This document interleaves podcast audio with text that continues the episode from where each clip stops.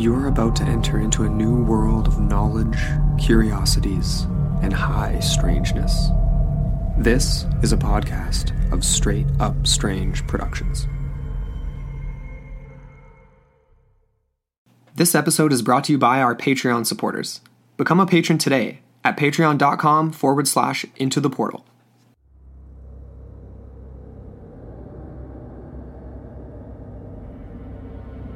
Throughout the strange and often dark history of Russia, there are a few characters in particular that come to mind. Leaders of revolutions like Trotsky or Lenin, infamous czars, and so many more throughout history. However, none of them conjure up quite as much disgust, confusion, and darkness as the man called Rasputin. Known to most as the Mad Monk, he was also said to be a mind reader with the ability to heal the sick and wounded, as well as predict the future. Although ironically, he was never actually a monk of any kind at all. He was, for lack of a decisive term, a mystic, perhaps even clairvoyant. But most interestingly, he was known as a sex machine, and of course, the devil himself. The power he would wield over the royal family, and in particular the Tsarina, combined with his murky and largely unknown past, leaves us with a bizarre figure to unravel, like so many people throughout history. It has often been speculated that his powers were indeed very real. However, most historians will say that he was merely a manipulator of sorts, climbing his way all the way to the top, only to play an integral role in bringing it all down. So join us on Into the Portal as we examine the strange case of Grigory Rasputin's rise to power in the royal household, his hypnotic effects on people, bizarre sex cults, otherworldly forces, and of course his grisly final murder, which certainly did not go as planned.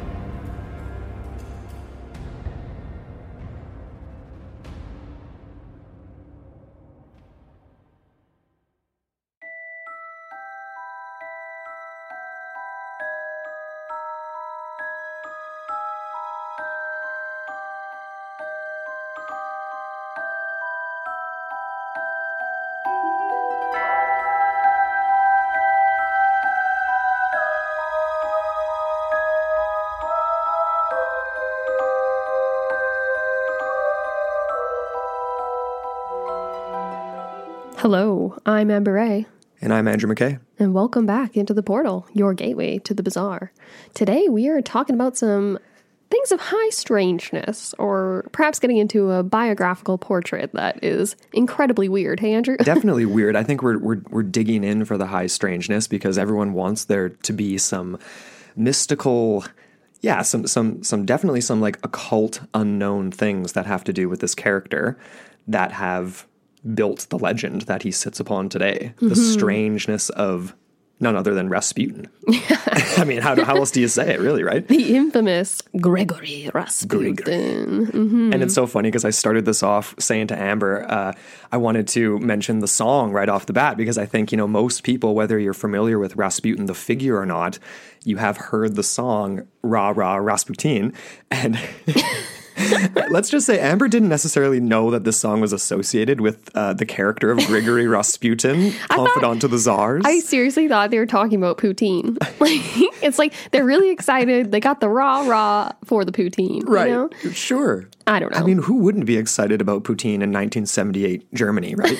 so that was a 1978 Euro disco hit uh, by the German-based pop Euro disco group. Man, what a what a genre of music that isn't really around today anymore. They were called Boney M.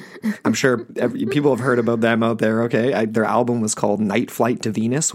Love that title. Cool. But uh, allegedly based on a Turkish folk song, but it was a, this semi-biographical song about the infamous Gregory Rasputin that was sensationalizing him as a playboy, as this occult mystical healer, as a political manipulator.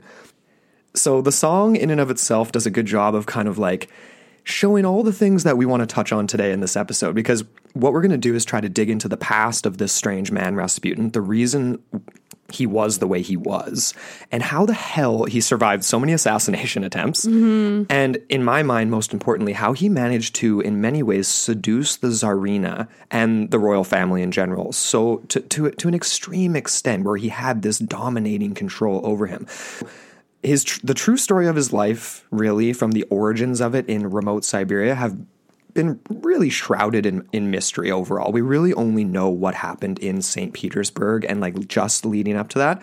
But his rise to power is one of the most strange in history. And the question we're really left with is was he really this mad monk? Did he really possess some kind of strange otherworldly force or powers? So, this is not the definitive biographical account of everything encompassing Rasputin and his and his journey through into St. Petersburg. We wanted to highlight the things that were most interesting to us, but we definitely want to go classic into the portal and get into a bit of the background on this strange man. So, where did he originate here, Amber? None other than Siberia, the hmm. birthplace of mystery. When it comes to like thinking about what it means to be Russian and the ethos of Russia. And Rasputin was born into peasantry. He was born in 1869. I'm sorry. I'm just like, I love how he comes from this place that is decidedly pre modern. And Russia at this point is wholly pre modern, right? Oh, God, yeah. They're living in basically what is defined as like a vast nothingness. Like, can you imagine like your national identity is a hollow to a certain degree and it is defined by the vastness of the land Yeah. and how scattered its peoples are. You really feel the isolation when you're in those settings and it's it's really like you know we we watch we've watched a lot of like Siberian documentaries in general like not focusing on Rasputin sure. specifically and it always comes back to this like idea of a crushing dullness that is very much felt in these communities. And there's a oh, lot of depression. There's a lot of obviously like you know alcoholism and suicide. And and it does come from this like this desolate landscape it's just this really bleak outlook for most that are born in these places because they're not going anywhere right they're Yeah. they're born there they live there they die there and nothing had really changed and this had been going on for hundreds if not thousands of years in Russia at this point so Rasputin himself would have very much been endowed with this spirit Definitely. and it would have shaped his character from a very early age onward but that's not to say he didn't appreciate it. And this would be something that he would value and he would take with him throughout his journeys and even into the capital. And this was what formed his otherness to the people of St. Petersburg and to the the, the family of the Tsar and, and all of that. Because from a royal perspective, these people were wholly other. They were not something that were understood by the aris- aristocracy, sorry. Yeah.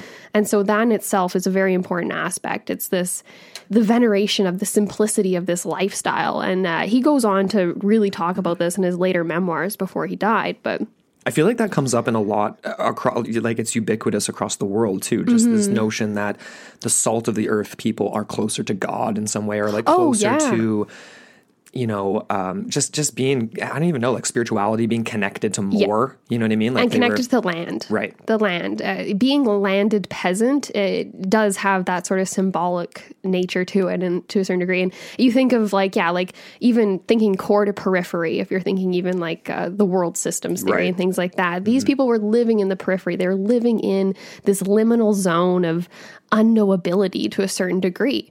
And that juxtaposition is, yeah, like you say, like that plays out in a lot of different cultures throughout the world. But mm-hmm. in Russia, it is it is like one of the defining things about this society. And so Rasputin was, he is described as illiterate to a certain degree. He did attend school, like, you know, like a peasantry type school thing, but overall, he very, had very much like very little education. Yeah, yeah. And he never really learned to formally read or write, which is interesting to me. self-taught, self-learned himself, I guess. point. Self-learned himself, just like Ricky. Ricky. But despite this, he would come to have this certain power, the certain poise about him. And uh, it kind of lended itself to this weird mysticism, or like almost like he had these supernatural powers Even from a young age. even from a very young age. And Yeah. we did see this in a few documentaries uh, speaking to that, where basically he was kind of seen as other, even within his village. Yeah. And the people were almost a little afraid of him. Even his parents knew that there was something different. They just saw it, and yeah, it was acknowledged very early on. Right. It was almost as if he was seen as some sort of aberration, unholy to a certain degree. And uh, this reputation earned him the surname Rasputin. Like he didn't share that with his parents. That was one of the, that's that's one of the, the stories anyway. It is one of the That's- stories. That's, okay. like, that's like a that's like a, a part of the mythos. I feel like uh, about him, right? yeah, it is because you do look like we. I can't remember his parents' name off the top of my head, but I did see it written down. I was like, oh, that's interesting. Like they're not the surname is different in those accounts, but this kind of actually roughly translates. It's like kind of like Siberian slang for like the debauched one. That's right, and that's like part of the. I, yeah, So it adds to the Like, mythos it adds to the mythos, yeah. Because like I, I googled like I Google translated this and it was like debauched in in Russian directly translated isn't Rasputin but is uh, Razvatny. Okay. So it's not all that dissimilar to Rasputin. Like it's it's almost identical word Mm-hmm. count, looks kind of similar, but definitely just kind of added into this mythology of him as this unholy aberration. And that's how he's seen. Like there's these titles of books that are like, I mean, we'll get to that later on. I mean, we own one here that we got for Christmas a few years ago, and he's on the cover. You know, it's like the dark history of Russia, and he is Mm-hmm. The figurehead of that. Sim- that he's the symbol He. Is the icon? Yeah, totally. Yeah. So it already, even before he leaves his Siberian village, he's already sort of gained this reputation, and it was seen early on. He interacted with farm animals quite frequently, actually, and he was said to be able to heal them. And again, these are things that are part of the mythos. These are not things that we have actually found documented, other than secondhand accounts passed on orally or perhaps through written tradition from other people that were around him and wrote letters at the time. Exactly. And that's the Mm-hmm. thing. That's the reason why his early life is so shrouded in mystery. Like you said, this is like the pre modern, and that's just it. It's like 1869. That's essentially the same. It might as well be 1669, be- yeah, out where he was born. Because the technology and all the remoteness and isolation was essentially exactly the same 200 years later. But this there's an alternate version of the translation of Rasputin. There's there's another uh, a few sources I looked at where some historians suggest that Rasputin actually meant uh, where two rivers meet. So that was a phrase describing the rough geographic area where he was born in in Siberia. I didn't really dig too deep into that one, but we know that he wasn't particularly well liked by some, but maybe he wasn't actually as seen as un you know devilish and unholy as uh, he's made out to seem. Definitely later on with the the idea of his being given this surname, the debauched one, right? Like that's pretty intense. Um, but that being said, looking back on this idea of him being unholy, it is apt in the sense that his later debauchery would definitely become the stuff of legend, and that's the reason why that we just mentioned that in the first place, right? Like I said, there's books published with titles like "The Minister of Evil," you know, the the embodiment of the devil. Uh, the Dark History of Russia that we mentioned earlier. That's a book that we we have in our library that we used for this episode. No, So he- Oh. yeah. Even in the documentaries, hey, like the idea, like the devil incarnate, Right? it's like basically a lot of the names, like And I mean, it, it take it all within context of like this was you know turn of the century, right? And then looking back throughout history on it, but like what lens are you looking at Rasputin through? Mm-hmm. A mythical, a mystical one, a Orthodox Russian Christian one, uh, whatever. But Yeah. no matter how you how how you slice it, it's absolutely bizarre because he did somehow, some way. Grab a stranglehold, that's what I'll call it because that's what it was, over the royal dynasty, over the czars.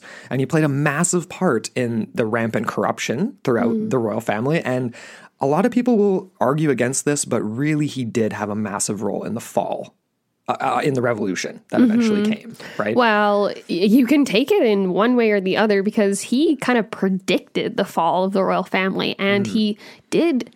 He well, we'll get into this, but he did predict that the start of World War One spelled the doom of Russia and the doom of himself. But yeah, we'll get to kinda, that though. yeah, exactly. coming back to his early life because we're trying to figure out how he gained this mystical power or at least the idea of him being this otherworldly, you know, holy man.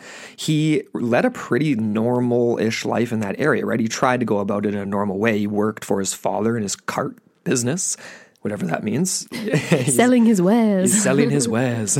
I was out walking. He ended up getting married uh, to a girl named Proskovia Fedorova, best I can do at that, had four children, two other children that apparently died, so six total. But this love did not last long because uh, he ended up uh, piecing the scene in the village. He, I mean, by all accounts, with this relationship and having these kids, this was maybe the impetus for him having an unfavorable reputation in the village.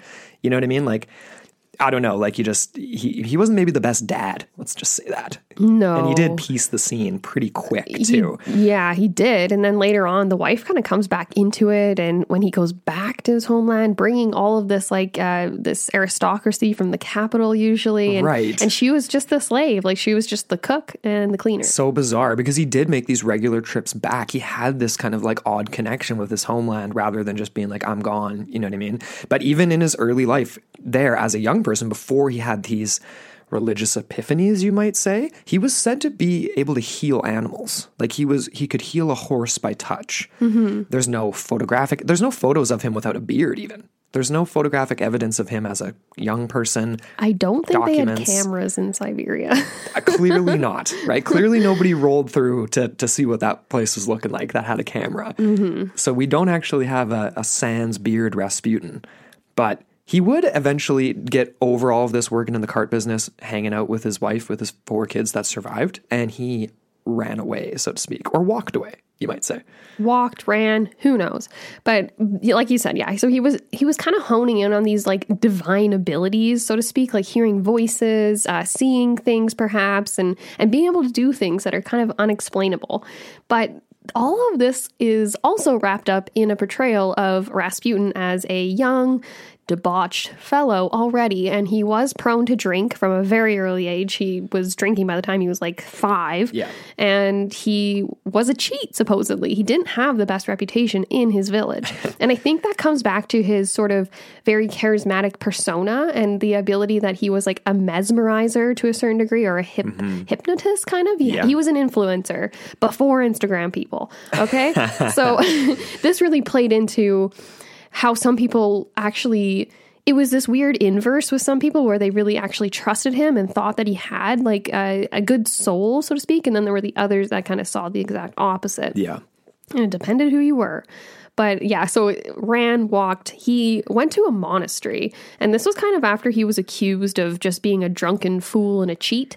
And this is where we get the abandonment of his wife and his four children into what rasputin would kind of portray as him becoming a monk, uh, dedicating his life to discovering these supposed new depths of reality. And I say depths specifically because he's going down. I would say he's not he's not ascending in my mind, but anyways, And depths of reality or or not reality, because Well, he was yeah. not technically becoming a monk, but no, he saw himself That's an that. important point to make here, and I sorry, I do want to say that he. In his mind, was becoming a monk. Right. He did not have any formal monk training or anything like that. He was not a part of any recognized He didn't go to monk college. No, he didn't go to monk college, so he was uh, just kind of doing his own portrayal of He was that. making it up as he goes along. he was trying to become closer to God. Was Right. kind of his mission, and this is when we get Rasputin kind of embarking on what was called his wanderings. And you can call it a pilgrimage, you can call it anything you want, but it lasted a pretty long time. So he was kind of wandering around for years. He walked wherever he went. He rarely ate. He was kind of living in a state of prolonged, uh, what would you say, just like uh, poverty. He was living in poverty. Right. And uh, this was kind of, it reminds me of what kind of the values that uh, Jesus was espousing when he was going about his life and Sure. living a penniless existence. And, uh, and so I feel like Rasputin was kind of trying to get to that, you know, He was Get- getting to- into the dirty, the nitty gritty, trying to like Yeah. release the, uh, what other people are consumed by, right? Like with, Mm-hmm. say, personal hygiene, getting a life together, uh, buying a cart instead of walking. I don't know.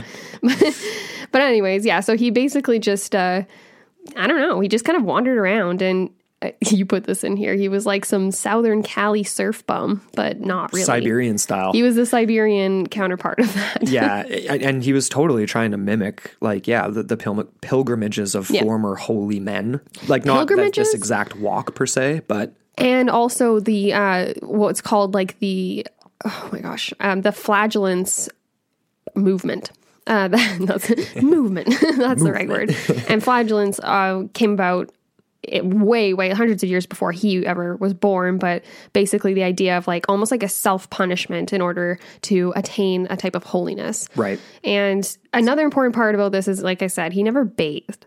And he actually, this is again, according to legend, he never touched himself either. So, in that regard, he was almost like, uh, what's it called? He was starving himself of Mm-hmm. the pleasures of the soul and the pleasures of what is being human, I guess. And Right. Yeah. He went all throughout Siberia, Western Russia, and Europe and visited monastery after monastery.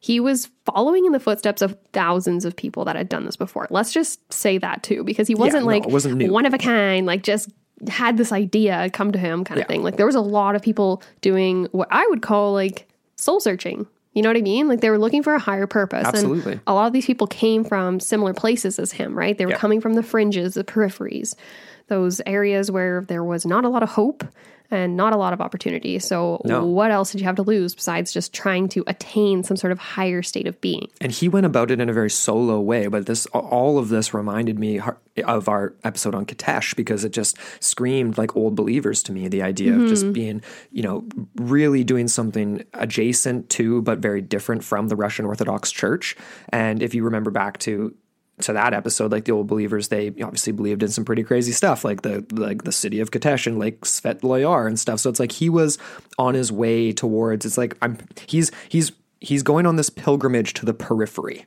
of away from the classic Russian Orthodox religion, which he would have been brought up with in his remote Siberian village. Mm-hmm. So that's that's what I see it as. or some version of that. And you know what's really interesting is there was a lot of these sort of underground spiritual sects that emerged. Uh, this a lot of them happened like you know like in the 1600s, 1700s, all this Yeah. kind of thing, and they practiced in secrecy because they were illegal. Yeah. and so that's what Rasputin would kind of find himself, and in his community in itself. You can almost like this is my pure imagination here, pure speculation, but just in my mind, I'm picturing like the scenes of like these underground worshippers that are gathering in the dark corners in barns and secret places and and doing these really weird practices that we're going to get into because this is not your average uh, church ceremony here. No, definitely not. No, no. But okay, so we're getting into Rasputin's early 30s. He's gone through his dirty 20s, you know, he's learned a bunch of stuff hopefully and and now he knows that he wants to leave his family and go to faraway places. We're talking like Greece, the Middle East. He even made it to the Holy Land Yeah. uh, later on and this was at the behest of the Tsar. Yeah, Um, you're like you are you are doing some unholy things. We need to send you to Israel. what better way to fix it up? You know? Yeah, yeah, and this was very loud. The Tsar and Rasputin had some clashes, and then the Tsarina was the one that really came to his aid and uh, kept him where he was in, in relation to the royal family. But Getting ahead of ourselves though. we are haven't we gone to the czars yet. of course. So we're getting into this idea that Grigory Rasputin is becoming the wanderer, and this would kind of be one iteration of his growing reputation yes. this again, right, kind of speaks to his his religious conversion, I guess you could call it. I see it as like he's got a backpack and he's chucking new occult tools in it as he goes along his way. Like he's Yeah. honing his abilities as this self-proclaimed holy man, healer, uh, uh, Yes. uh, pr- prophetic. You know, like he, he could he had prophecy, could see the future, read minds. A clairvoyant to a certain Yes, degree. yeah. And you would imagine that, yeah, exactly, Andrew. He's seeing, he's observing as he's traveling, and he's seeing other versions of what he wants to be, Yeah. and taking those in and manipulating them and making them what he wants it to be. Right. And because he had this sort of hypnotic influencer type personality, I think that would really work well for him. Definitely. He was accepted everywhere he went. W- yeah, accepted and also controversial to Right. a certain degree Yeah. because because of this sort of like larger than life kind of like ability to a certain Mm-hmm. degree. But this is where we're getting into a very s- specific sect, and this would influence what Rasputin would come to know as spirituality and uh, this kind of a dark version of it. And so we're talking about the Khlysty sect, and they are part of this like flagellant movement. Uh, that's where it originated from in the mid 1600s, 17 ish hundreds kind of thing. It's a little bit vague. And Rasputin is largely considered to have adopted this sort of like belief uh, system Yeah. into his own bizarre doctrines. Like you said, right? He's adopting them. Right. Yes. And this version of underground beliefs uh, kind of went off this idea that one was nearest to God when you were in a state of what they called holy passionlessness. So, what does that mean? Uh, basically, means a lot of dancing, a lot of hymns and rhythmic chants, and uh, drunken orgies. I say that quite literally. I'm not actually like, I'm not exaggerating. and two types of drunken. So they would literally, like you said, like spin, chant, and almost get drunk via the motion, like dancing drunk, like by twirling and whirling, and like you get like the head Yes. spins, and then com- combine that with alcohol. Yeah. So essentially, yeah, they would combine that with alcohol. What they would do, this was one version of what I saw. So they had this practice of gathering at dusk, and this would be in crypts or other sorts of. Uh, uh, darker areas, even barns and things like that, wherever they could find a place to worship in secrecy, because Right. this was illegal. Let's make that clear. And they would work themselves up in these chants, and they would be, um, yeah, these ritual praying and hymns, and, and almost like speaking in tongues, right? Yeah. and it would grow into this like gradual building of a fervor and then an ecstasy and then it's dancing and chanting and flailing and praying and this ending in this huge congressional orgy where it's literally everyone kind of just having Doing it with yeah, everybody, just man. having a good time with everyone all over the big place old party. and this is what they actually believed was necessary to transcend into another mystical state of being, if you want to call it that. Mm-hmm. And there was a lot of underground religious offshoots to the Russian Orthodox Church that were kind of had their own strands of what this was, but they were all seen as like unsanctioned. So they Yes. were highly illegal. This is not the teachings of Christ in the eyes of the Russian church. Right. So this is again, right, is kind of one of those more extreme states of being. And I do think that again, right, going back to like the psychological state of what it means to be Russian and how isolated you would feel, you just want to feel something. You want to feel connected. That to me would probably be the biggest thing, the lack of connectivity between people and between places and communities mm-hmm. and things like that. So you're you're going to another realm. You're going to the spiritual realm to kind of make up for that, I think. And that's why some of these places and some of these people went as far as they did, perhaps. It's so int- it's interesting too because it reminds me a lot of the more like traditional indigenous Siberian type like shamanistic rituals where they do a lot of this a lot of similar things right? Where it's like chanting uh, rhythmic ceremonies that kind of work you into this fervor of almost like hallucination potentially mm. even to reach this second level of spirituality. But mm. that's different than like the classic like you know sitting on a hard bench or kneeling on a on a piece of wood and praying and reaching that status like in a classic orthodox mm-hmm. church situation. Yeah. so maybe it's like being in remote Siberia had something to do with that, you know what I mean? Like the landscape and and and Yes. like and the energy of the land and it's like that's maybe part of the reason for all these weird offshoots and like the old believers it's like they're dedicated to this city of Kitezh and Lake Svetloyar. It's like very much a, some a, a, an occult thing, mystical thing tied to the landscape rather than just being like here's the holy book, here are the hymns, there's the church. Call That's, call it a day. That's exactly, and that's yeah. That, I thought this was interesting. Even just speaking more to the uh, this particular sect, and I came across this uh, article from it was just an online blog called The All, and it was a 2017 article, and they were talking about this was interesting. This is an exact quote from their article. It says here, in their rituals and beliefs, the Khlysts tried to solve an old puzzle: how to live in a world without God, where holiness is missing, and even his prophets are silent or far away. Their answer was to pursue ecstasy everywhere, even at pain of death. Hmm. End quote. I, I really thought that spoke far and wide to like what these people felt and what they were trying to achieve, right? Yeah, and then and then that also really does speak to to me how Rasputin morphed that a little bit hmm. because he took like that and then would sort of build off of that to like what we'll get into later on with his salons and stuff he was doing in St. Petersburg where he was essentially trying to cure sin with sin.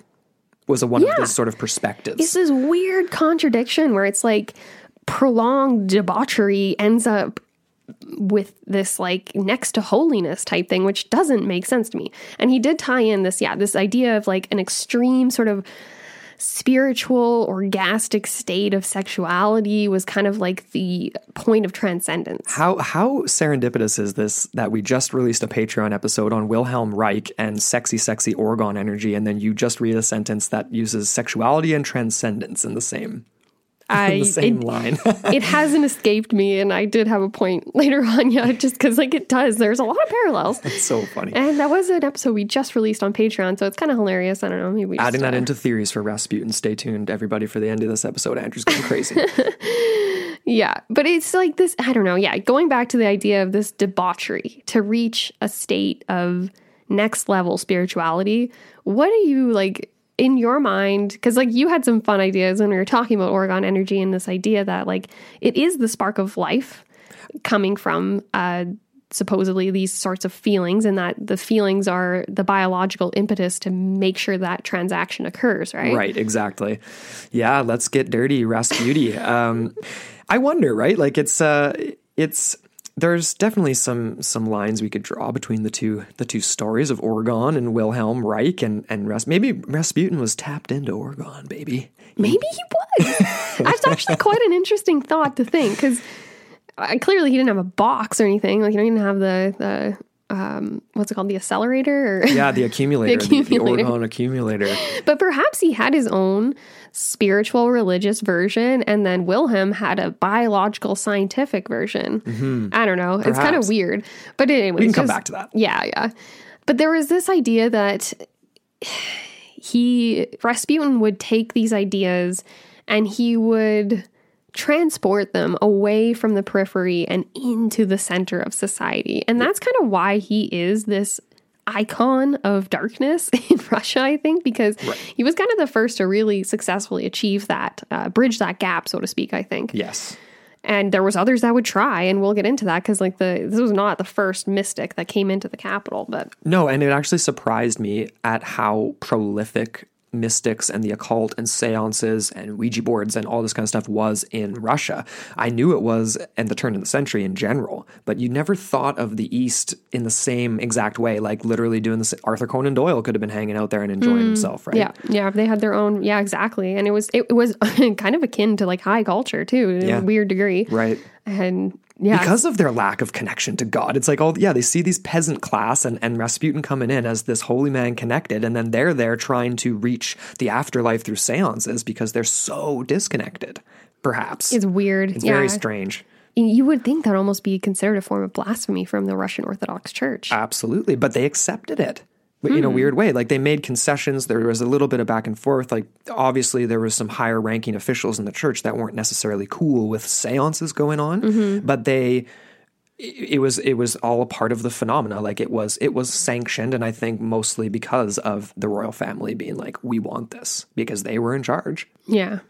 Yeah, we are God. Yeah, so again, these are very central ideas that would come to form Rasputin's own personal culture and the culture that he would impose on others around him in his salons, like you mentioned, right? A salon, if anyone isn't really familiar with that, it's basically kind of like it's like an intellectual gathering. And it could be like usually they have a theme. It's almost like a thesis of the meeting. And I'm not sure what Rasputin's were like to a certain degree, I think his were a little bit more sexually religious, and uh, probably just a little bit more of him just being master manipulator of the entire room. possibly even They're hypnotizing so- the room. So many, yeah, yeah, totally. Okay, this is the weird part because you can look up photos of him in his salons with all of his sort of like aristocratic or even working class. He had a wide variety of people that would come to him, Mm-hmm. but these pictures are freaky, and a lot of them are with very young women, Yep. and they, oh my lord, some of the accounts, like firsthand written accounts from these women, are like highly disturbing and do speak to basically almost in my mind like an abuser type relationship. Like he he manipulated them, he But stripped ability, them of a lot of their what I would consider their flower. oh yeah, the and, petals and all, are all over the floor. and a lot of it in the name of like eradicating sin and and also Eradicating just a sin part by of sin. it yeah and, and then also just his his sort of like i feel like he continued his pilgrimage like in his mind like he's doing all this stuff in st petersburg holding these salons and it's almost like he's always pushing the boundaries you know what Yeah. I mean? he's always well, we're, we have so much yeah. more to get into with his in occult so abilities. Yeah. because he, yeah, like you said, like he predicted many things. He's healing people. Uh, supposedly, he's like cursing people too, but that's kind of harder to prove. And yeah, like all these mystical powers and things like that. So this is all spreading. His reputation has spread to Russia's capital in St. Petersburg. Yes. And he eventually ended up traveling there to see the Tsar and his wife who resided there. Mm. And he was led along the way. There was like almost a trail of breadcrumbs, right? Like like we said, he was he, he obviously was influenced by other mystics and other religious and spiritual leaders in the area and what they were kind of doing. And so he kind of, yeah, I feel like he took all of that and kind of just used it in his own way to make himself seem very legitimate right. and prop himself up. We're getting into the St. Petersburg era, which is very fascinating. Before we do, though, let's have a quick word from our sponsor, BetterHelp. Hey guys, Andrew here.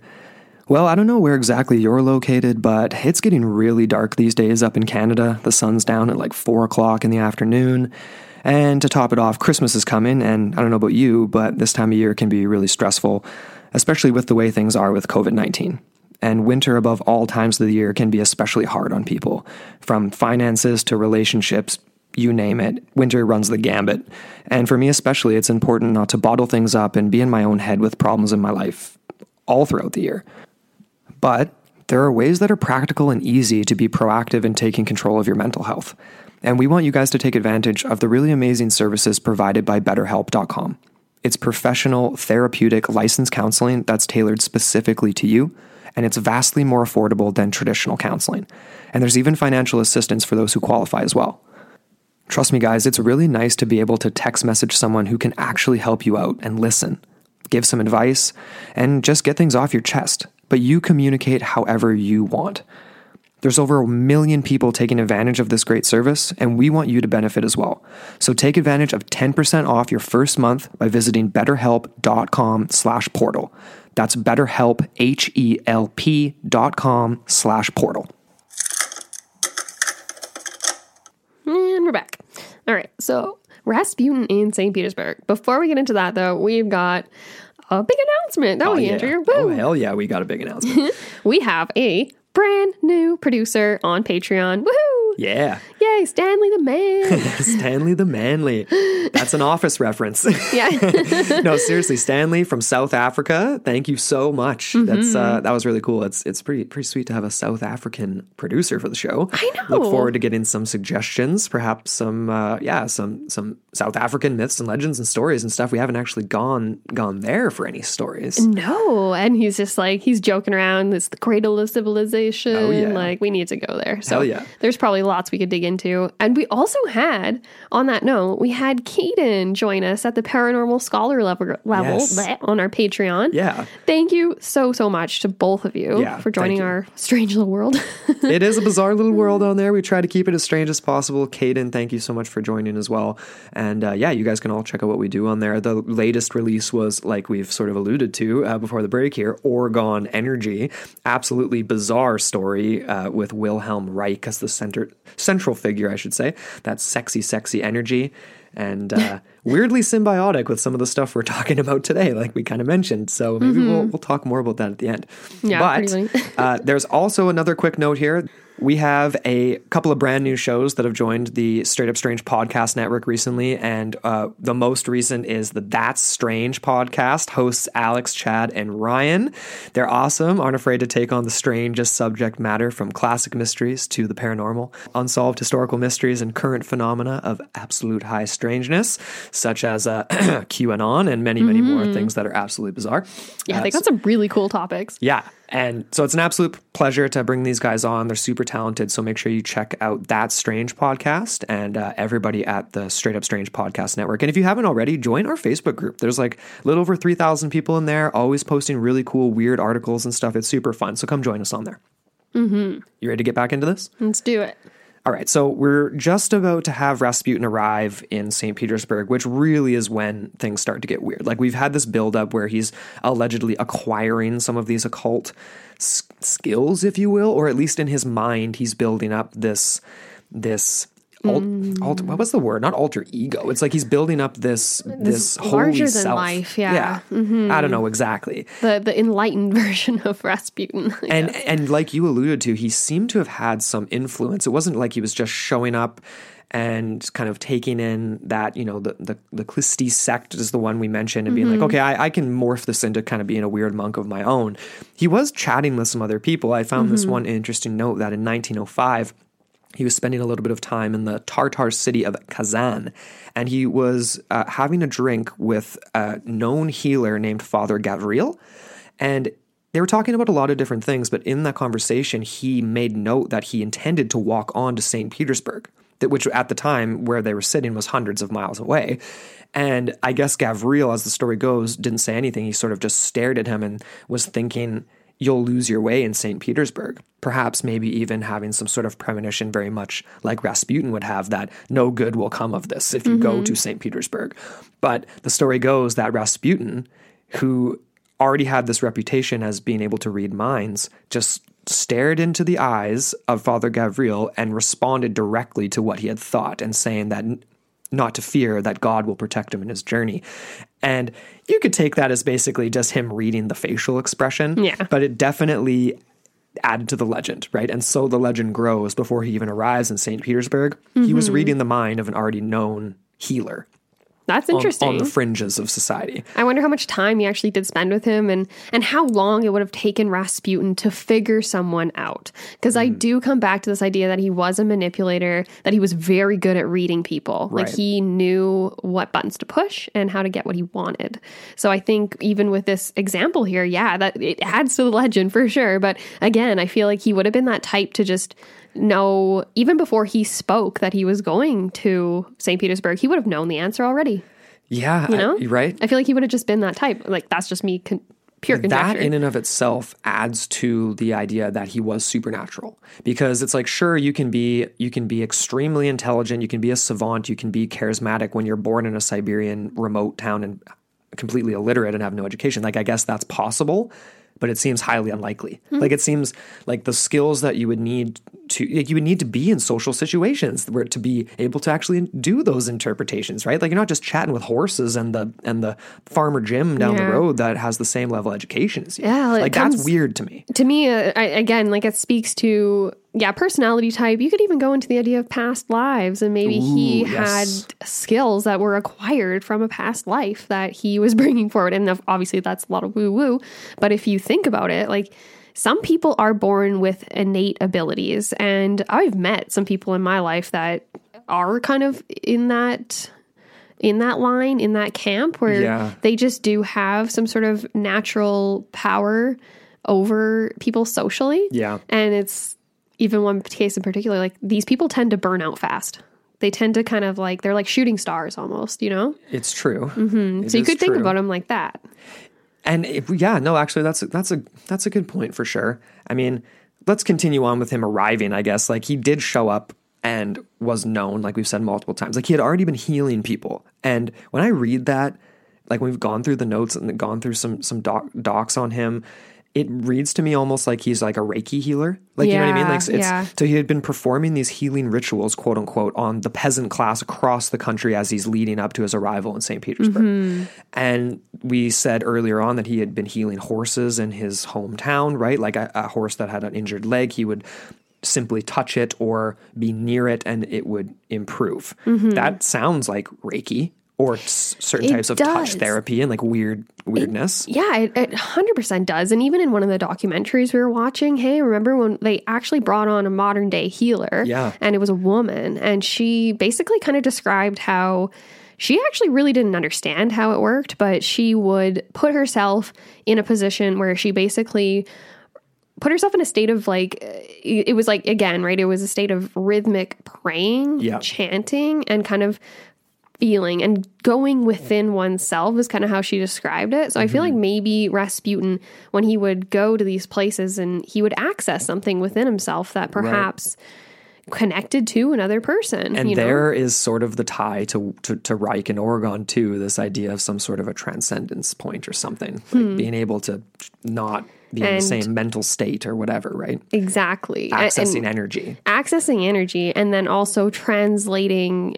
energy or spirituality in form of sexuality too or, or as a function or a mechanism to achieve that higher state Right.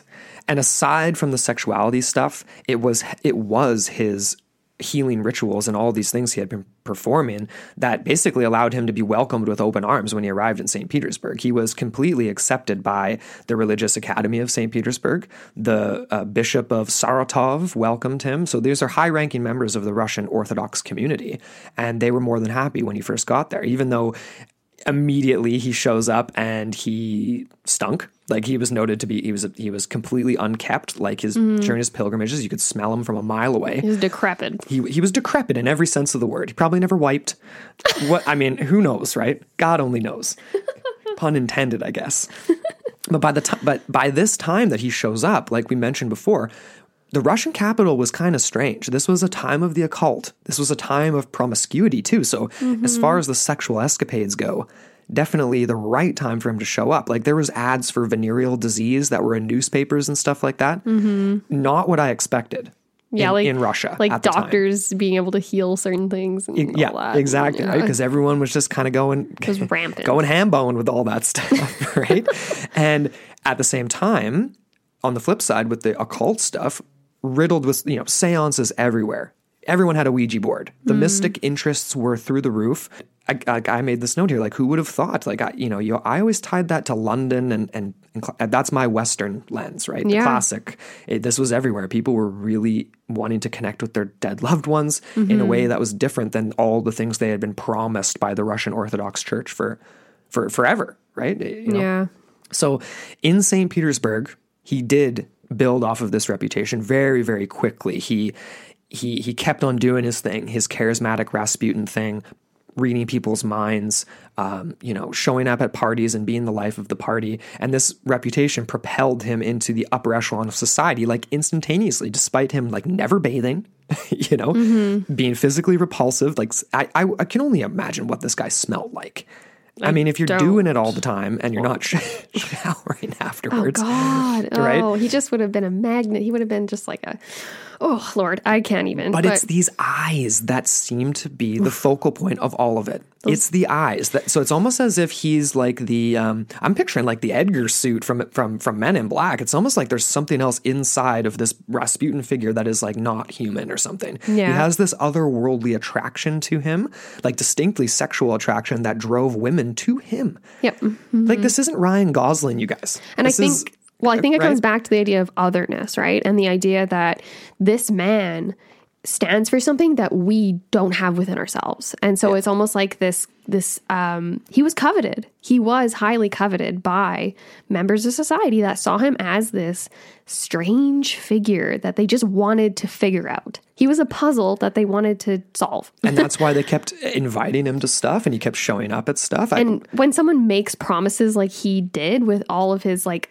high notions of spirituality and all this kind of stuff, like it's very attractive, right? You want to you want to know, you want to be in on it. And you want to be in on it, yeah, for and sure. That's that's a lot of the allure, right? It's the allure of that, and then it's also like the fear of not like, for example, one of his regular haunts was the Astoria Hotel. You know, drinking, dancing, carousing with women, various socialites, politicians, things like that. And at these types of places, he would uh, apparently, you know, uh, be like staring off at someone and and then shout out what they had on their mind and like accuse them of sin, right? And basically, it's almost like he was doing readings of people like, okay, you've got this to fix up, you've got this to fix up, that's your sin. Mm. And And a lot of these were very vulnerable young women right, too, right? right. So yeah, I mean, he did do do it for men as well, like readings, I Oh, guess yeah. you might say.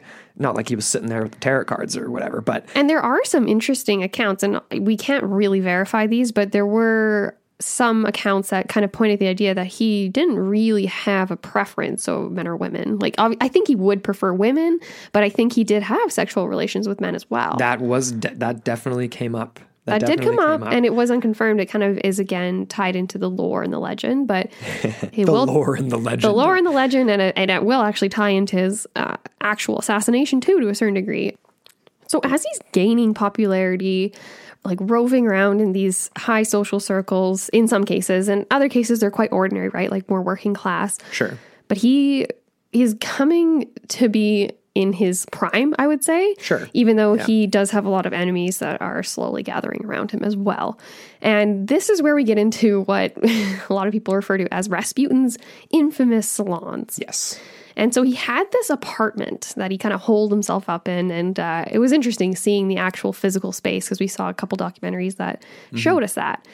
Very, very Russian, hey, very like even the hallways and like it almost seems like there's like what is it like massive chunks of like paint coming off the walls and just it looks like it, it looks like a very impoverished state in it's that a, building. It's the classic, even though it obviously would have been before the the the, the Soviet era, like the, Yeah. the revolutionary, but it's got that feel. It's It got that classic Soviet and I era. guess feel. it's because it's lived through the Soviet era by Sure. the point of us actually viewing it on television. they put up the fresh coat of gray paint. It wasn't though. It was like so peely, and I actually thought it was metal, like peeling off. It was Right. like that thick. Anyways, um, I guess it's just the weather there. it's pretty harsh. I guess. but he's gaining this reputation and having these salons, and within this salon atmosphere, like you said, right? This is in his home. He has people here, so he is the life of the party. He is the center, and like I said, there's numerous photographs that kind of documented the types of guests he would have. A lot of these, like I said, were young women. He would have numerous sexual partners, and they were all over the sp- social spectrum. He called them all his fools, which I thought was interesting because again, it kind of points to this idea that he he has this like almost like a pool of people to venerate him. Right. like as if he's his own saint or something. Oh yeah. and he would constantly be manipulating them psychologically telling them that they need to learn how to see the spiritual mind. And how do they see that? Mm, by uh, you know going to rasputin's bedroom. And again disturbing accounts right from women that even some of them saying that they would just happen to wake up after it all happened and they were uh, Defiled. defiled yeah that was the word. I was going to say deflowered but defiled too yeah. So indeed yeah his sexual appetite was insatiable by all accounts. And this is not an exaggeration. He would test quote unquote women with his passions and subject them to these quote unquote tests of perversion oof there was uh yeah anyways i'm not going to get into the details because we don't have to touch on that but again the majority of these women were of working class actually so they weren't really high echelon women and this gets into where his reputation begins to become very highly questionable and Yeah. this is where the the connection to the tsarina becomes very dangerous and she was repeatedly uh, criticized for her connection to him for ignoring all of the um, all of the rumors right that were going around She didn't want to believe a lot of it, and we haven't even gotten into a lot of that yet. But no, but she, even just talking about the salons in general and the behavior that went on there, and his general behavior being a drunken, debauchered fool in public, where he's Mm-hmm. like he's acting in ways that a holy man should never act,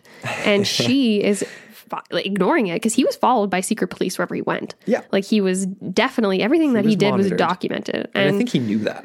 yeah, to a certain degree, he didn't really care though. I think he was just like, I don't know, I'm Rasputin, I'm doing my thing, and whatever. I feel like he was the type that could explain away anything, probably. Absolutely. And like, and just going back to the structure of the salon too, hmm. because he, because I think that's important. Like, it wasn't like, he, there was this idea of battling sin with sin, you know, eradicating sin with sin, and he called these these uh, these willing willing participants his fools and stuff, and it was all part of this spiritual experience that he was facilitating at the salon. But he was he was he like knew how to set it up in terms of like it reminds me almost of uh oh gosh, I don't even want to use that as a comparison, but like it's very compartmentalized and very systematic in how he made it feel like a religious experience. So like people would show up, they had the main uh, foyer of his salon, the, the the you know the living room, if you will, and in the photos or some of the descriptions, it was like he's he's kind of preaching at the front. It almost seems like it's this kind of like small little religious ceremony, right? And it- then, yeah, and then he yeah. and then it would go from that to transitioning into a different room, and then from that, I think, into his bedroom where that would happen. Then you could hear the thumping against the wall as he's banging the sin out, literally. Uh, but he, in his head, without having any like formal training as a master manipulator, I guess, right? Like he had just seen how some of these things happened, like I guess at He the, the Khlysty sect and stuff exactly, like that. He knew how to structure mentally, psychologically to manip- to manipulate Mm-hmm. to build that fervor exactly like which how is they pretty would do. Yeah. pretty like I mean it's it's it's it's dark and it's weird, but it's also from a guy who was illiterate, who had no right. Like it's To have that power over it's people. very strange that he would figure out how to do that. Like there's something powering this dude, man. There was something weird going on. There's something more. Yeah, he's an influencer. Like I Hmm. said, It's- it's not really like you know, yeah. So here we get into uh, what we'll call the royal connection, so to speak. And of course, following the trend of what was going on in the town of St. Petersburg, in the royal capital, uh, the actual royal family themselves were holding these seances quite regularly, as you said off the bat there, Andrew. And even before Rasputin kind of came into their lives, uh, the Tsarina was already heavily endowed with all of the stuff, and she had consulted many other mystics and what was known as these like fools of God, Right. coming from the the fringes, the peripheries of Russian society. Right. And again, right, there was this ethos surrounding these types of people, especially in the eyes of the aristocracy and royalty, where these people were seen as closer to God for whatever reason. Being dirty was closer to God. The Yeah. Isn't that strange? the, the ripe smell was closer to God. well, exactly. And working the land had a big part in this. Uh, being dirty, the smell of simplicity, the simple life. Anyways, it's weird, man, but it's Yeah. true. It's just, yeah, it was what it was. but of course, Rasputin was not the first holy man that was made famous in the capital. Uh, there was also this other guy called Monsieur Philippe.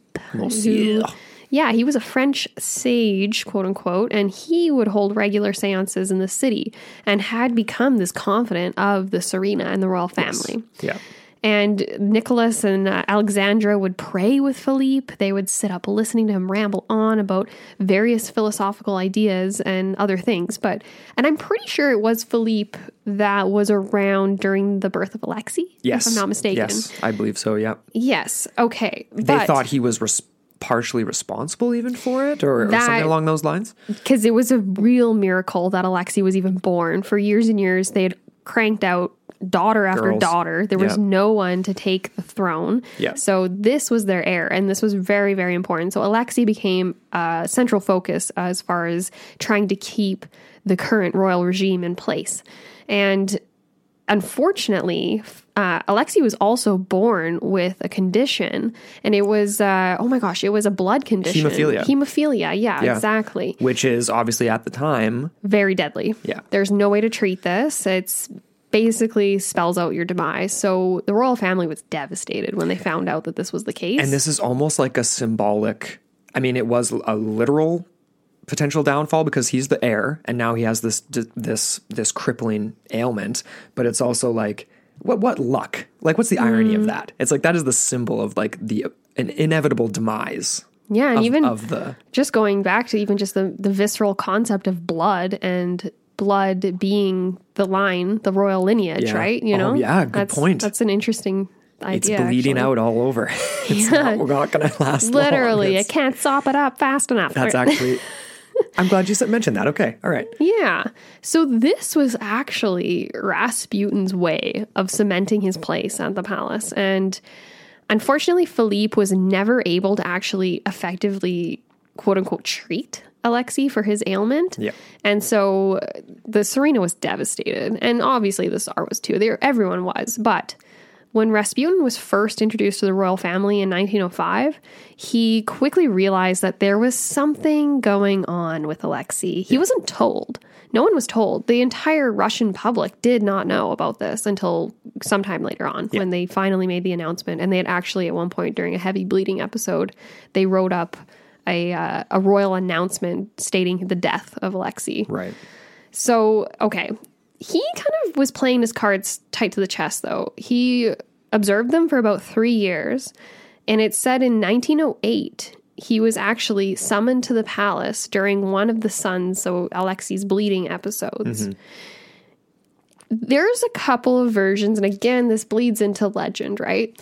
The one that I heard was that he showed up at the palace one day. He wasn't summoned. He showed up. He knew. He and he knew. something. And he demanded to see Alexei. Right. He asked specifically and he knew something was wrong. And so the story goes that he demanded to pray over the boy. And this was after he had Alexei had been bleeding for days. And he ended up knowing how to treat him. He ended up stopping the bleeding, so the story goes, and quote unquote miraculously healed the boy. Right. So this was the beginning of Rasputin's reign over the royal family. And Yeah. this would last until basically the final hours of pre-revolutionary Russia. Very much so. Which is because, pretty cool. I mean, of all the things that you could do to cement for a mother that you have mystical powers, there is literally no, there's nothing he could have done that was more prolific than healing the heir to the Russian throne Mm-hmm. because no one else was and and he actually did whether or not this was just very much coincidental like Mm-hmm. it was right at the end of the episode like he had I believe it was a, a small cut on his arm or leg or something like Mm-hmm. that that was constantly bleeding whether or not it was just kind of like right place, right time, which seems to be the modus operandi of Rasputin. He's always seems to be in the right place, right time, except for perhaps at the end of our narrative here. or was it actually something he did? Was it actually some sort of power that he mm-hmm. had? Because outside of this experience, outside of his healing abilities with Alexei, there's this other side of him that pointed completely away from a mystic with these healing powers, like we've alluded to this entire time, and much more directly pointed to him as a charlatan Yeah. as I would see it. Yeah. You know, he's claiming to be able to read people's minds at these parties and stuff like that. Master manipulator type. Right. And mm-hmm. one documentary we watched actually even claimed that he was bragging constantly about his abilities inside the palace. He bragged about his access to the royals. He even at times bragged about his unrestricted access to the daughters of the royal family. And this was this just this one documentary. They sort of claimed that he would brag about it in a very purposefully ambiguous way, mm-hmm. which is cr- creepy to say the least, Yes. right? And definitely mm-hmm. falls in line with some of the other things we've been talking about. So obviously he did have a power over the royal family, but the question is, did he have? Is this just metaphorical, or did he have some sort of almost like a hypnotic trance over them? This comes back to the idea of his hypnotic eyes that we mentioned before, mm-hmm. and his per- persuasive powers over others around him, despite the fact that he was quote unquote a simpleton in many ways, right? And we know that the Tsarina, yes, she was weak mentally. You know, she she was obviously Mm, prone to fancifulness. prone to fancifulness, and both her and Nick, both, her and Nicholas were both not fit to be royals. No. they were just there because of the lineage, and like Nicholas was meek, quiet, not the strong man ruler. No. that that, that would need he would need to be to like maintain this royal power. if I'm not mistaken, he wasn't originally heir to the throne, but it was thrust upon him right, I think that's correct. after I think his older brother died. and then it's like he tried to. I could be mistaken. we Don't me. can we can we can dial back come back to that but it wasn't until the great war that he got a chance to really be that strong man so it makes sense that rasputin would have this this stranglehold over them in, in some sense but but there's all these other nobles around them there's definitely strong wills around them that Mm-hmm. weren't able to capitalize on the meekness of the royals like rasputin was which Wow. i find particularly strange because they didn't have that otherness to them. they needed that otherness, right? don't and I put this in as a side note because Rasputin's ability with this otherness and his and his hypnotic eyes reminded us we, we can't get through an episode without an X Files reference, you guys. Mm-hmm. So this reminded us of the episode, I think it was titled Pusher, where it's about a guy who essentially has this mesmerizing ability to convince people to either do things or to see things that aren't there. So that was more hallucinogenic property to that. But maybe you could even argue that Rasputin had those abilities in sort of like hypnotizing people. Hmm. I mean, people can be hypnotized. That's not paranormal. So maybe he had some sort of that pusher like ability. Whether you want to go paranormal or not, that's up to you. but his eyes were certainly different than everyone else's. So they were described as compelling, mesmeric, brilliant. Uh, they were even to say at times emit a strange phosphorescent light. According to some, like that's a strange one. That implies that there's something maybe working through him. Like it's not Uh, he's not even human, but there's maybe perhaps like God seen through him, as some might see, or the devil, if you want to go on the flip side Oh of that. yeah, you know what that reminds it brings me back to Kitezh again. The idea that there was a light and like the bell seen from the depths, like the depths of his eyes, because they're cavernous, right? Like Right. even just they're so hollow and deep in the sockets, like that in itself. Like maybe yeah, is it the devil? Is it is it God? Is it some sort of spiritual thing? Is it a higher power? That's what I'm thinking, right? In those depths of his eyes that you talk about, is sort of speaks to the how he was able to penetrate so deeply into uh, another's mind, right? Like, I Pun mean, intended. pun intended, big time, because both literally and figuratively, he was doing that in the in the salons, right? But obviously, this speaks to his skills as a performer, which he Yeah. did in this sort of very religious way. Um, His vocabulary as well, like right, like he would speak for hours eloquently, you know, uh, you know, uh, philos- go, uh, eloquently, like speaking these philosophical conversations and, and giving people advice and in this very hypnotizing way, despite being like an illiterate, uneducated peasant from Siberia. Mm-hmm. Impressive to say the least. So he was accused of having this otherworldly magnetism about him, right? Interesting magnetism again. That, that reminds me of Orgone energy and the idea of like uh, the electromagnetic field that we don't actually fully understand. I don't even know. Anyways, I'm not going there though. No. uh, that is interesting though. The idea that again, yeah, he honestly, this is weird. He's reminding me of a magician. Yeah. he's oh, like yeah. he's like almost like this turn of the century sorcerer type. You know what I mean? Yeah. And it almost reminds me of again like a lot of illusionists, a lot of the Harry Houdinis of the world. Which again, he would never claim to have mystical powers. He always said that it is the power of my mind that releases me. Right? Yeah. It's, it's his imagination and his uh, his intelligence. And I think Rasputin, despite despite the heavy amounts of uh, evidence that would point to the fact that he should not have been who he was at all, he was just an exceptional person in some social some social ways. You know what I mean? Like as far as the dialogue and all that.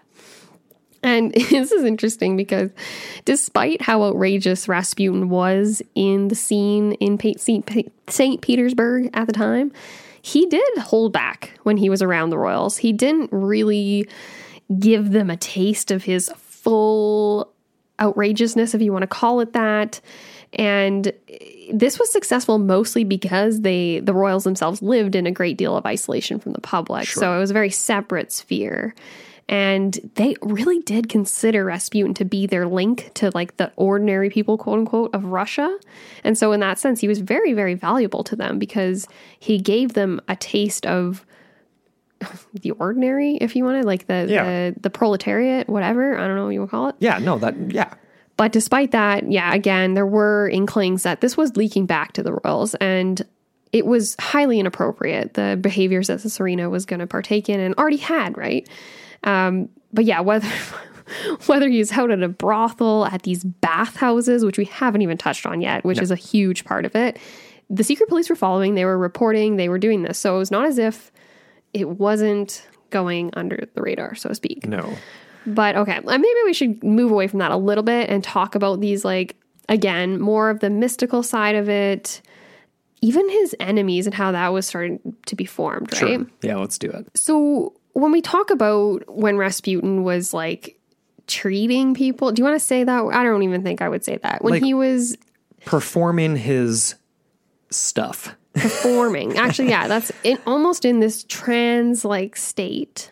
He was able to access, like we said, it seems like he was able to access something deep within him. Yeah. And I think, like, in the portrayals that we've seen, it was almost as if he was more successful with this in the beginning. And then slowly and slowly, he would move into the dark side. Right.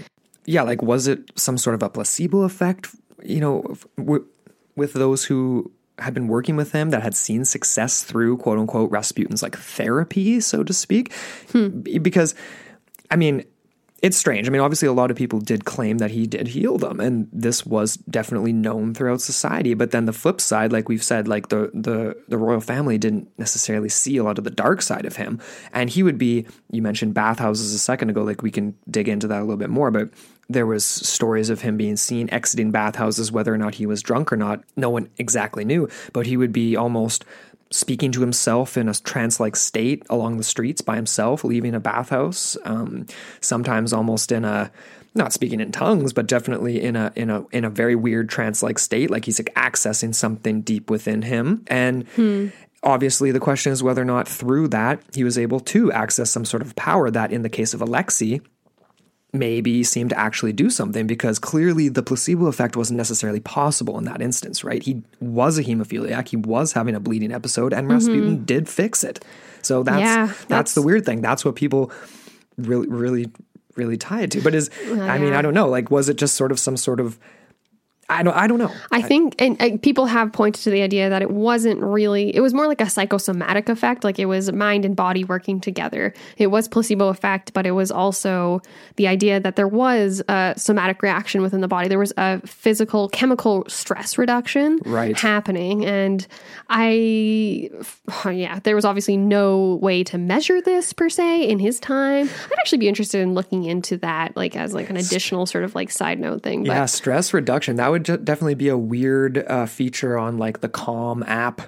Hmm. Uh, Rasputin talking to you. just the Rasputin gaze. Sure. Yeah, just stare into Rasputin's eyes, help you fall asleep. Yeesh. Great. Yikes. Good stuff. That's scary. You probably wouldn't want to because he was known as the devil to some, as we've sort of alluded to here. To his enemies for sure. Yeah, from his enemies, and he had quite a few of them, whether they were political or religious. And those in power were growing to distrust him quite greatly. And again, like we were saying, the, the secret police was following him at all times, and they were recording all of his very highly eccentric behaviors. Bathhouses were one of his favorite places to be. Yeah. They were frequented by Rasputin basically every day and probably multiple times a day, I would imagine. He would take clients there. He would also go there by himself. He would take even like uh, just like acquaintances in there with him. Sure. And he would also take ladies of the night in there too. Why not? And one of his favorite things to do while he was in the bathhouses would be to get drunk. And uh, he would visit the massage booths quite a bit. And when you're thinking bathhouses, don't think of like the Swedish spas and like, or uh, not even Swedish, actually, that's a bad example because we saw Anthony Bourdain episode where a Swedish spa is not what I thought it was. It's looking a little rough. It looks like a prison. It looks like a place where it looks like a hospital. You don't want to spend does. time there. It looks like a prison and it looks gross and dirty and just nasty. We've only seen a, a couple on TV, but and they always have meat in there. It's like hey, I'm down for a sausage in a sauna. They literally put Okay, the don't Maybe that should have. That's not the best phrasing, but okay. Moving on. But in these bathhouses, he was known to perform rituals. And this was an interesting part because there were descriptions where it was essentially Rasputin, quote unquote, taking the devil into him. So he is literally going to the dark side here. And he, it was known that he would take various clients, whether they are women or not, and he would physically assault them Yeah. while the devil was supposedly in him Right. And he would be, you know, maniacally chanting and all this kind of craziness. You know what I mean? Like, And like beating them. Like he would like, like beat literally them. beating them, beating sin with sin. beating the yeah, beating the sin out of them was kind of what he was saying. yeah. And then they were known to copulate afterwards, and that was again another form of reaching this higher level. And these began to get out of control. And whether or not he was in the bathhouses or in bars, like he was kind of just party boy 2000 kind of thing. Party Boy 2000. Like, seriously. yeah. And this got to a point where the czar uh, proposed that he take some time away from the capital. It was getting a little bit too hairy fairy for him. And Rasputin decided to take the Trans Siberian Express. Who knows where he was going? He was just on his own little journey, I guess. And he was harassing, I will say, harassing women along the way, along with the general public. Like I'm sure men were harassed by them as well. Sure. And he Getting drunk. yeah, he had a lot of drunken antics. He was, uh, I would say, quite, I don't know, pervasively forcing himself on women sexually. Mm-hmm. There was one quote from a woman he met that said that he would do things only a married man should do to a woman, like, you know, like all this kind of thing. And along the way, he, so he gets off the train and he goes on this steamship. This was a weird anecdote, hey? Yeah, it was pretty odd. And he just, he supposedly got so drunk, he couldn't even stand up. He was falling over himself, and I'm amazed he didn't actually fall off the boat. But he assaulted the wife of a civil servant here, and I think he might have been kicked off that boat shortly after. And word was getting Yeah. around. He's like kind of. I think that prediction from what was his name again? That uh, other healer or like uh, person that he was with before he went to the Right, capital. I- the name I escapes think, me. I think that was an accurate vision Yeah. of what was going to happen because Rasputin, I think he didn't really fully have control. He was losing control. He was I losing think. control, and I think he was. It was a mix of that with he was so confident because of his connection with the royals. Like he felt Yeah. like he could hop on the. the He felt the invincible. Yeah, exactly. Mm-hmm. He felt invincible. And going back just quickly to the salons, because this just reminded me of similar stuff. In one of the documentaries we watched, it was like the late 80s. So there were still some people alive that mm-hmm. were young kids at the time living in the building across from where his apartment was in the salon. Yeah. And making comments, which was just so fascinating. I mean, imagine. Oh, yeah. It's like these people are like, I saw, I was watching Rasputin across the across the way. And he would be walking around naked in his house and you know generally and the, and the place was in shambles he did have like a maid i think that he would also uh, sort of use in his ritual type things and Yeah. whatever. Uh,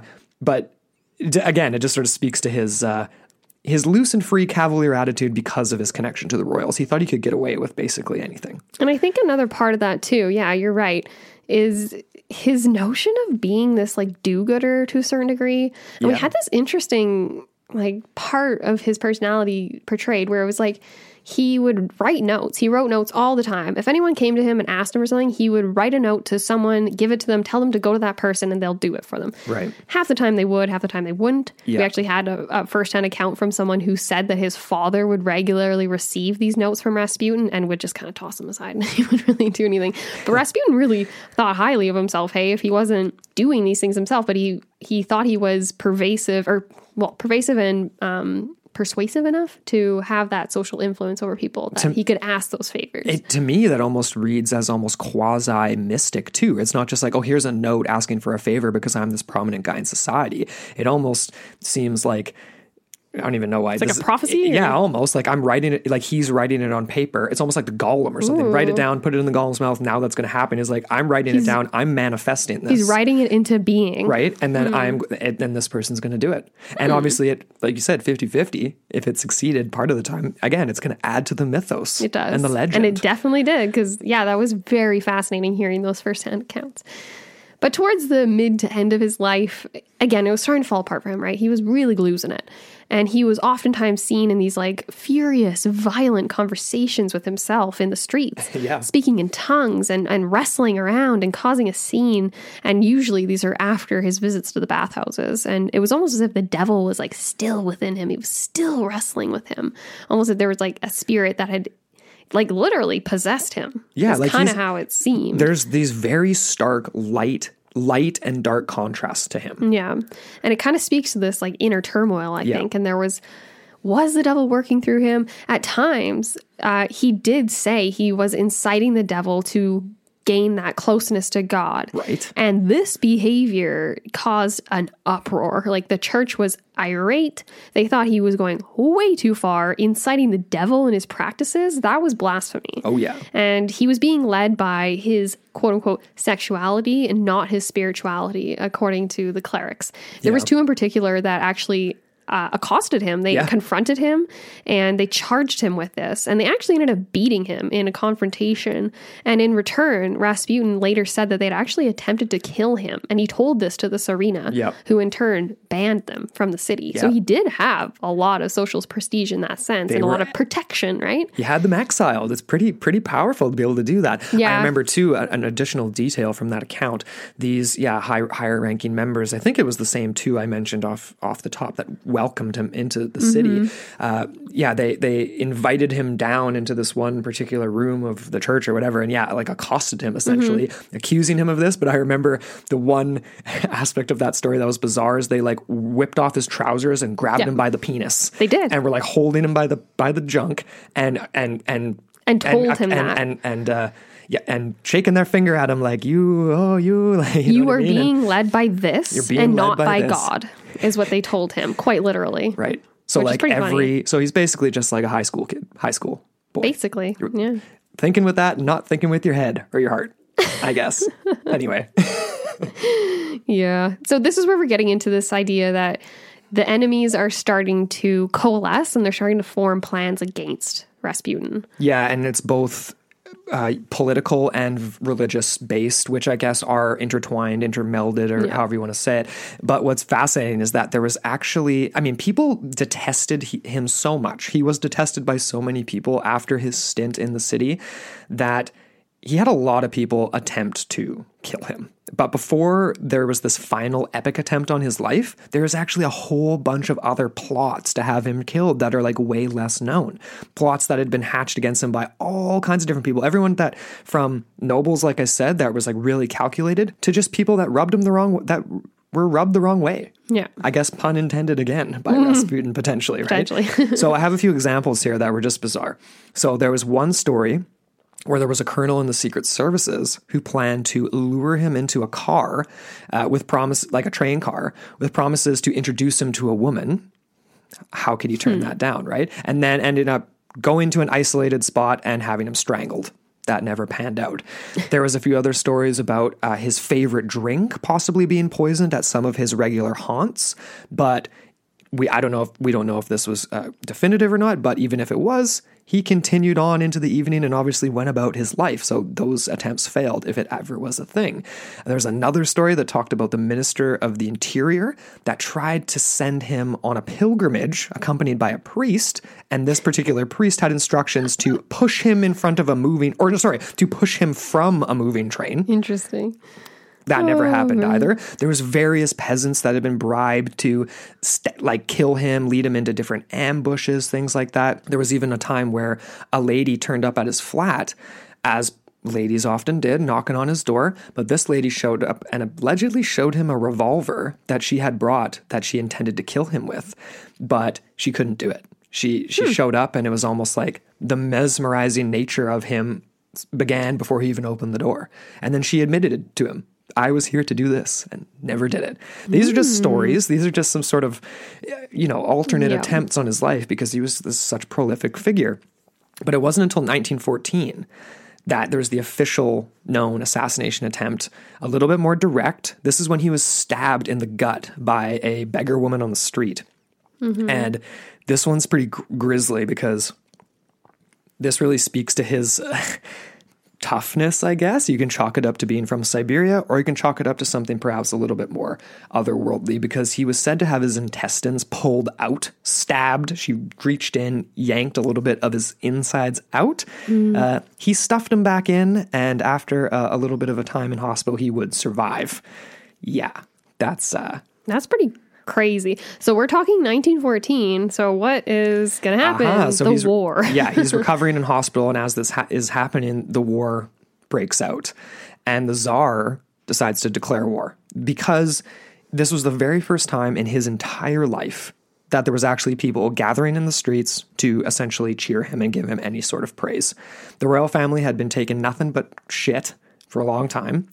And for whatever reason, I mean, war gets people riled up, right? So this this was there was he was doing the, the speeches from the balcony thing, It was a populist and movement. it was a populist move. For and sure. it was a move that would prove to be disastrous, as we all know now. It's a bad idea. and this was the beginning of the end. And although initially uh, the royal family gained popularity with the people after declaring the war, which was something, of course, like you already said, they'd never experienced in their entire lives. And uh, Nicholas, like he, he had never seen the throngs of cheering people, the the Yeah. people of Russia actually like garnering around the, the cause. And it was very love. exactly. So this actually was obviously shortly lived and quickly dissipated into something that was more so a quagmire of destruction. We had a lot of social unrest economic strife that consumed russia and her people. Uh, and revolution was brewing. This is a product of the depression, economic, social depression, uh, widespread shortages of bread, desperation amongst the people that was becoming more and more apparent, and it was so sad. Like the the rampant alcoholism and uh, suicide rates skyrocketing, anger was just an inevitability, and it was just a simmering pot ready to boil over. yeah.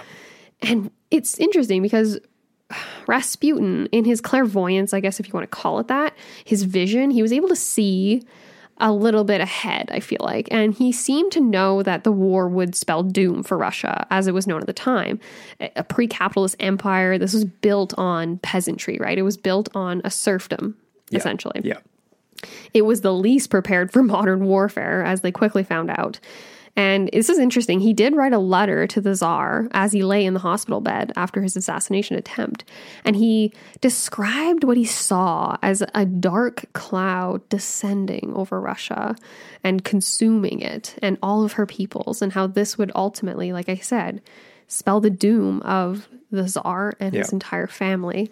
And it, he was quite quite blatant in the letter about it and i think he because obviously he knew his fate was tied to the royal family so Yeah. if they go down he goes down but interestingly enough he ended up going down first which is kind of ironic It is a certain little ironic, and and the thing too is that he he was he was against the war, I guess, right? Like you said, it was this long letter. I mean, you just kind of there's a couple excerpts there in this in this long, very depressing, dark dark letter to the to Nicholas. But Nicholas obviously went off to war to actually Mm-hmm. to actually um, uh, com- be a commander, right? So Rasputin ends up effectively running the country Along- during, yeah. the war. he is the tsarina's like right hand man like has more say in more stuff than any other official in the palace which is very strange. And obviously, the, the Tsarina was even more weak without her husband being there. Yeah. Eh, Bec- wi- I don't know. It's like he he wasn't political, but then in this instance, it's like the question is how much of how much hand did he really have in in this eventual downfall? Would they have Yeah. chosen to go into the war at all if, he hadn't been there in the first place? Even though he was against it, like it was it the He- XYZ domino effect of this sort of like weakening of the minds of the royal family that led Nicholas to make this sort of snap decision to, to the populist decision. Hmm. They might have been in a more strengthened position ha- without him there. All the royals together, all of like the influence from other nobles. This was That's the reason for his first assassination attempt, right? I feel like if he had been in the capital at the time, perhaps the decision would have been made to reverse that and Right. not go to war. which is an irony too. If he right, I think if he yeah yeah exactly. If he's there, he could have reversed it. But I think his presence in and of itself led to led to the precariousness of that decision in the first place. Hmm. I mean, that's, I mean, we could argue that all day, but Yeah. that's the reason why he had these assassinations. He had just too much influence, and whether or not people believed it was, you know, causing the royals to lean one way or the other, there's all of these royal members of the family that were like, "Hey, we need to get rid of this guy." Plus the church. I mean, the church wasn't happy with him either, right? Yeah. And he had this foretelling of his own murder at the hands of the royal family, which is pretty fascinating. He had this premonition. Um, so let, let's get to this because this is the most fascinating aspect of this story and perhaps the most contributing factor to the mythology of him as this otherworldly force in my opinion and he almost made it to the uh, to 1917 so on the night of december 29th 1916 Rasputin was led to the palace by the secret police under this impression that he was going to have a meeting with the wife of a Russian noble. The story we've we've heard a few different versions of this. One was that he was invited by Felix Yusupov, who was the Tsarina's cousin. Is that correct? Or is the, he was married to the Tsar's niece? There's still some sort of inter-family sort of- stuff going on there. Cousin, yeah. He was one of the most richest men in Russia at the time. Right. And the one version I had heard was basically he was invited to see this freshly decorated um, parlor, I believe it was. Like he was he was very honored to be invited over by a person who he had been essentially shunned from for a very long time because he was on the outskirts of the nobles. People didn't trust him. Like the, the royal family did, the royal couple did, mm-hmm. but the rest of the family wasn't too keen on him. That's so interesting. And that's where it's kind of like we get these conflicting accounts to a certain degree because I actually heard that Felix had had relations with Rasputin, uh, in some cases, actually sexual relations, and that uh, because he was actually homosexual himself. And Ooh, but that can lead to tension. Well, exactly, and this it, it, it became. I think it became something of a, a political motive for him because of Oh, the yeah. fact that it was just yeah destabilizing the entire certainty of the crown. And in the account that I saw, it was actually that uh, Felix had set up a meeting with Rasputin and the Tsarina, Mm-hmm. and that he was uh, supposed to wait for her downstairs, and they had set up this elaborate dinner that had never taken place, but they had set it up as if it had, Interesting. with cups and trays and, and food everywhere and all the stuff, and that he was meant to wait for the Tsarina to finish up with her guests upstairs Ah. before he was to meet with her. So yeah, that's that's one version. Uh, there was a, I I believe 1928. It was a memoir published. Uh, I think it was Felix Yusupov's memoir. Anyway, yeah, he provides the exclusive account. right, and and yeah, it describes like inviting him over for this dinner party, essentially, right? Like he he was led into this room that had been staged for this elaborate dinner. Uh, that you know, like he was there was he was given wine and a tray of sweets that he didn't actually want to eat. And the story with that was because of his stabbing a couple years before. Uh, he was really sensitive to like sweet things, acidic things, so he didn't eat sweets. That was one thing that I read. So it wasn't like out of the ordinary. And if they were going to try to poison him, they probably should have picked something that wasn't sweet. Uh, but as the story goes, he sits down, he gets bored. So he's got this large tray of sweets in front of him, along with some wine, waiting for this meeting to take place. He ends up. Uh, he ends up having a few nibbles, and of course, this first round of trying to kill him is food laced with cyanide.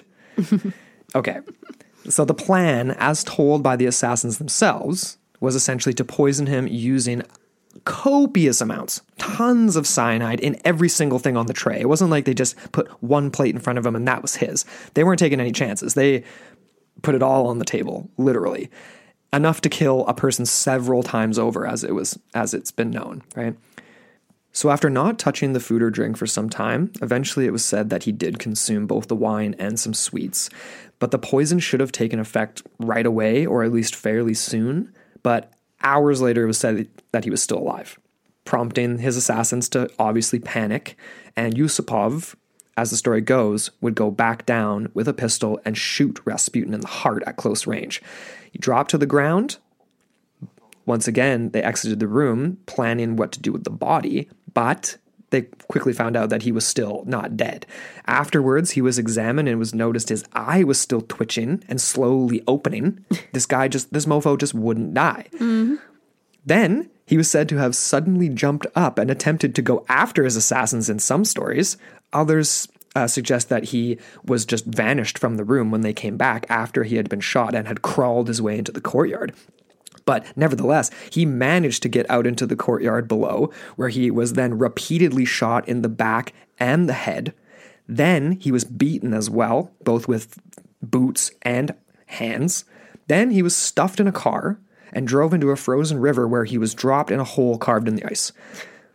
So, two days after this, his frozen corpse was found, discovered, pulled from the river, and when examined, it was found that he had water in his lungs. So, suggesting that he was still alive and gasping for air when he was placed in the river. That gives me shivers just thinking about. I don't know what it is about that. Like, that's horrible to endure and to go through. And like, I, that's incredible, right? It's, it's You're shot in the heart. and you're still going. How are you not? How are you not like bled out? right? Yeah. So this is kind of like this is the other world otherworldliness of Rasputin. This is the invincibility aspect of people believing that there's maybe some sort of a force keeping this guy alive, something working through him. The physical body is still lumbering on to try to do whatever. I in, I wanted to kind of articulate this a little bit more. We've given sort of slightly different versions, but I just wanted to break it down a little more specifically because it's so strange. So Rasputin's shot. Okay. They go back down to see if he's dead. The monk wakes up and begins to strangle Prince Yusupov in one story, like actually attacks him. yeah, in I heard that too. Actually. Right. And in reaction to this, he gets shot three more times, like inside, before he's even out in the courtyard. Yeah, yeah, they shot him because they were just terrified. They're like, this guy, he's not He's even. not he's like human. a zombie. He's yes, like, yeah. Mm-hmm. it's like legit, like a zombie, right? Uh, then again, that he's he's he's left there, presumably dead. I don't And then he ends up again crawling all the way up a set of stairs into a courtyard. Is halfway across the courtyard before they realize that he's almost escaped. Yeah, and and and he's and and uh, allegedly yelling at them while he's escaping that he's going to tell the Tsarina in one of the stories too. That he's actually like chirping them, like Yeah. you're not going to get away with this type of stuff. Again, maybe that's just added for the the mythos of this. I don't know. Yeah, Here's another strange angle to this, though, that I wanted to just chuck in as a tidbit. There's a bizarre British connection to the death of Rasputin, according to this one. Uh, this was from a Smithsonian article that I pulled up.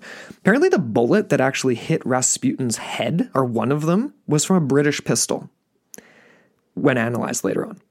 I didn't dig into this. This was sort of I found after the fact, but we do know that Rasputin was a figure that was not well liked outside of Russia as well because of his influence. It made it more difficult for uh, foreign states to work with the royals right? To to to get what they wanted. Mm-hmm. there was this person behind the scenes that they couldn't get to. He wasn't a diplomat showing up chatting with people in london.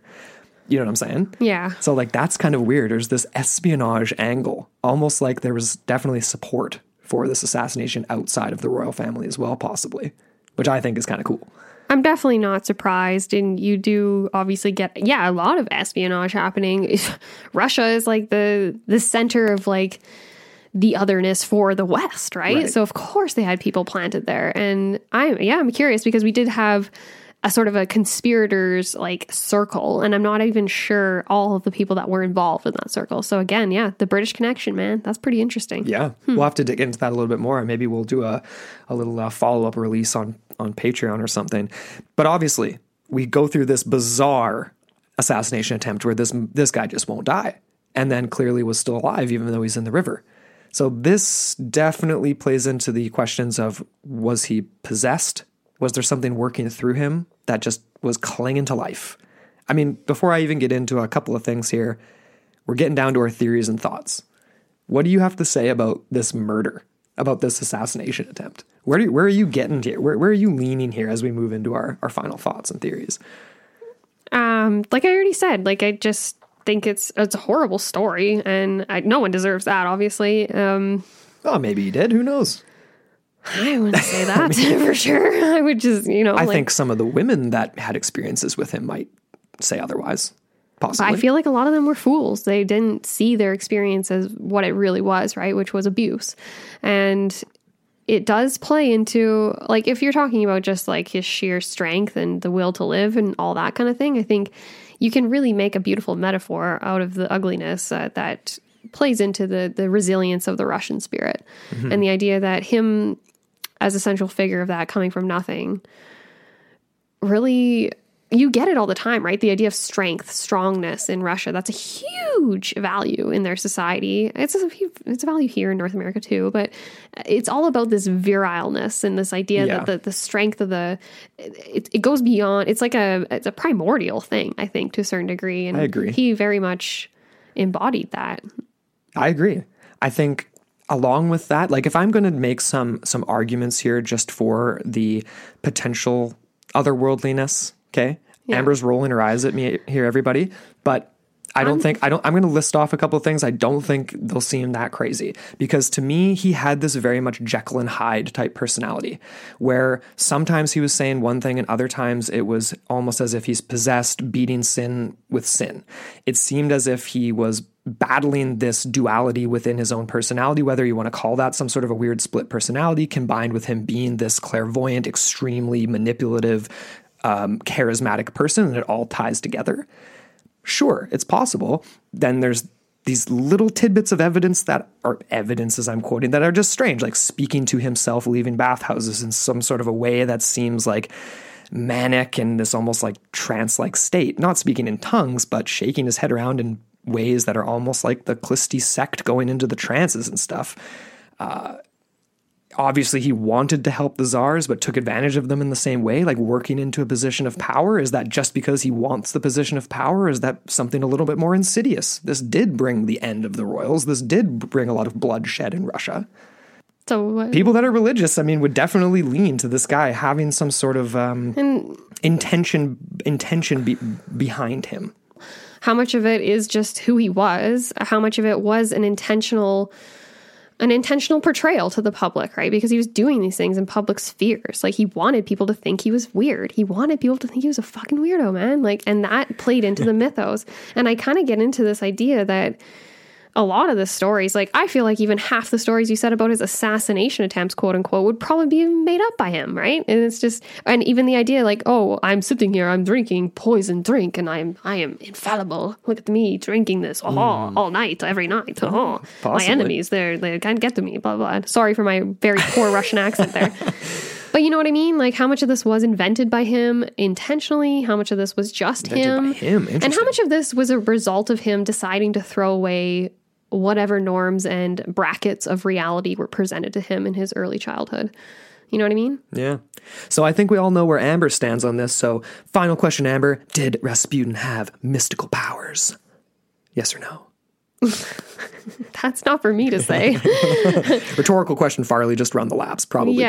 didn't have uh, special powers, uh, mystical powers. no, I, I, I, I'm kind of just ambivalent about it, to Right. be honest, because I do think that he, he either had insight in the sense that he could reach further than like like vision wise Right. and i'm talking like just even just generalities about what the future holds about society. I think some people just generally do or are able to tap into that more cognizantly than others Sure. and I feel like because he wasn't just a cog in the wheel, he refused to submit to, again, like I said, the parameters of reality that was set forth by his society. Yeah.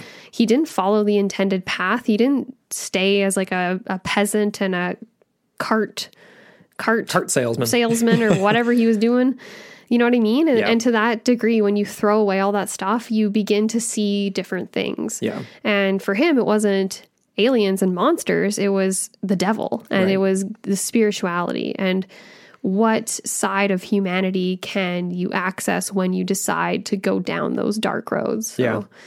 It's, it's a very fascinating story. And don't get me wrong, I don't mean to poo poo on any of the weirdness of it all. Sure. And that's kind of where I'm at. Yeah, I mean, I'm, I, I would tend to agree I think it was a you. very troubled child. I honestly think he was. I think he was very troubled. yeah. yeah, you want to get into some Freud stuff here? Maybe he had some mommy issues and things like that too. Maybe. I mean, there's all weird sex stuff going on with uh, with Rasputin Tootie across the years here. Mm-hmm. No, I, I, I tend to agree with you. I obviously everyone knows me. I like to entertain the, the paranormal as much as humanly possible, and with this one, it's more of just an interest historically. If anything, I do think that he had tapped into some sort of way of of hypnotizing. He Yeah, like a magician like might, magnetism. right? Like Yeah. like like an illusionist might do Exactly. Yeah. but that combined with his very much real fervor for this strange spirituality there was some sort of a gray area there that i think is is is unknown and we'll never know uh, maybe what he had tapped into but we want to know what you guys think Mm-hmm. what do you think of this figure of rasputin do you believe there was anything paranormal going on with this guy do you think there's anything we've missed? I mean, have you heard any crazy stories that we haven't touched mm-hmm. on in this episode today? Hit us up, comment on the socials, come follow us at Into the Portal Podcast on Instagram and on Facebook, at Into the Portal One, the number one on Twitter. And uh, send us an email, into the portal podcast at gmail.com. Just let us know. Into the portal um, mailbox. What did I say? Into the portal podcast. into the portal mailbox at gmail dot into the portal mailbox at gmail.com uh, we love hearing from you guys yeah we, we want to we want to get uh, get some insight on what you guys think well thank you guys so much for listening and as always until next time on into the portal Your gateway to the bizarre.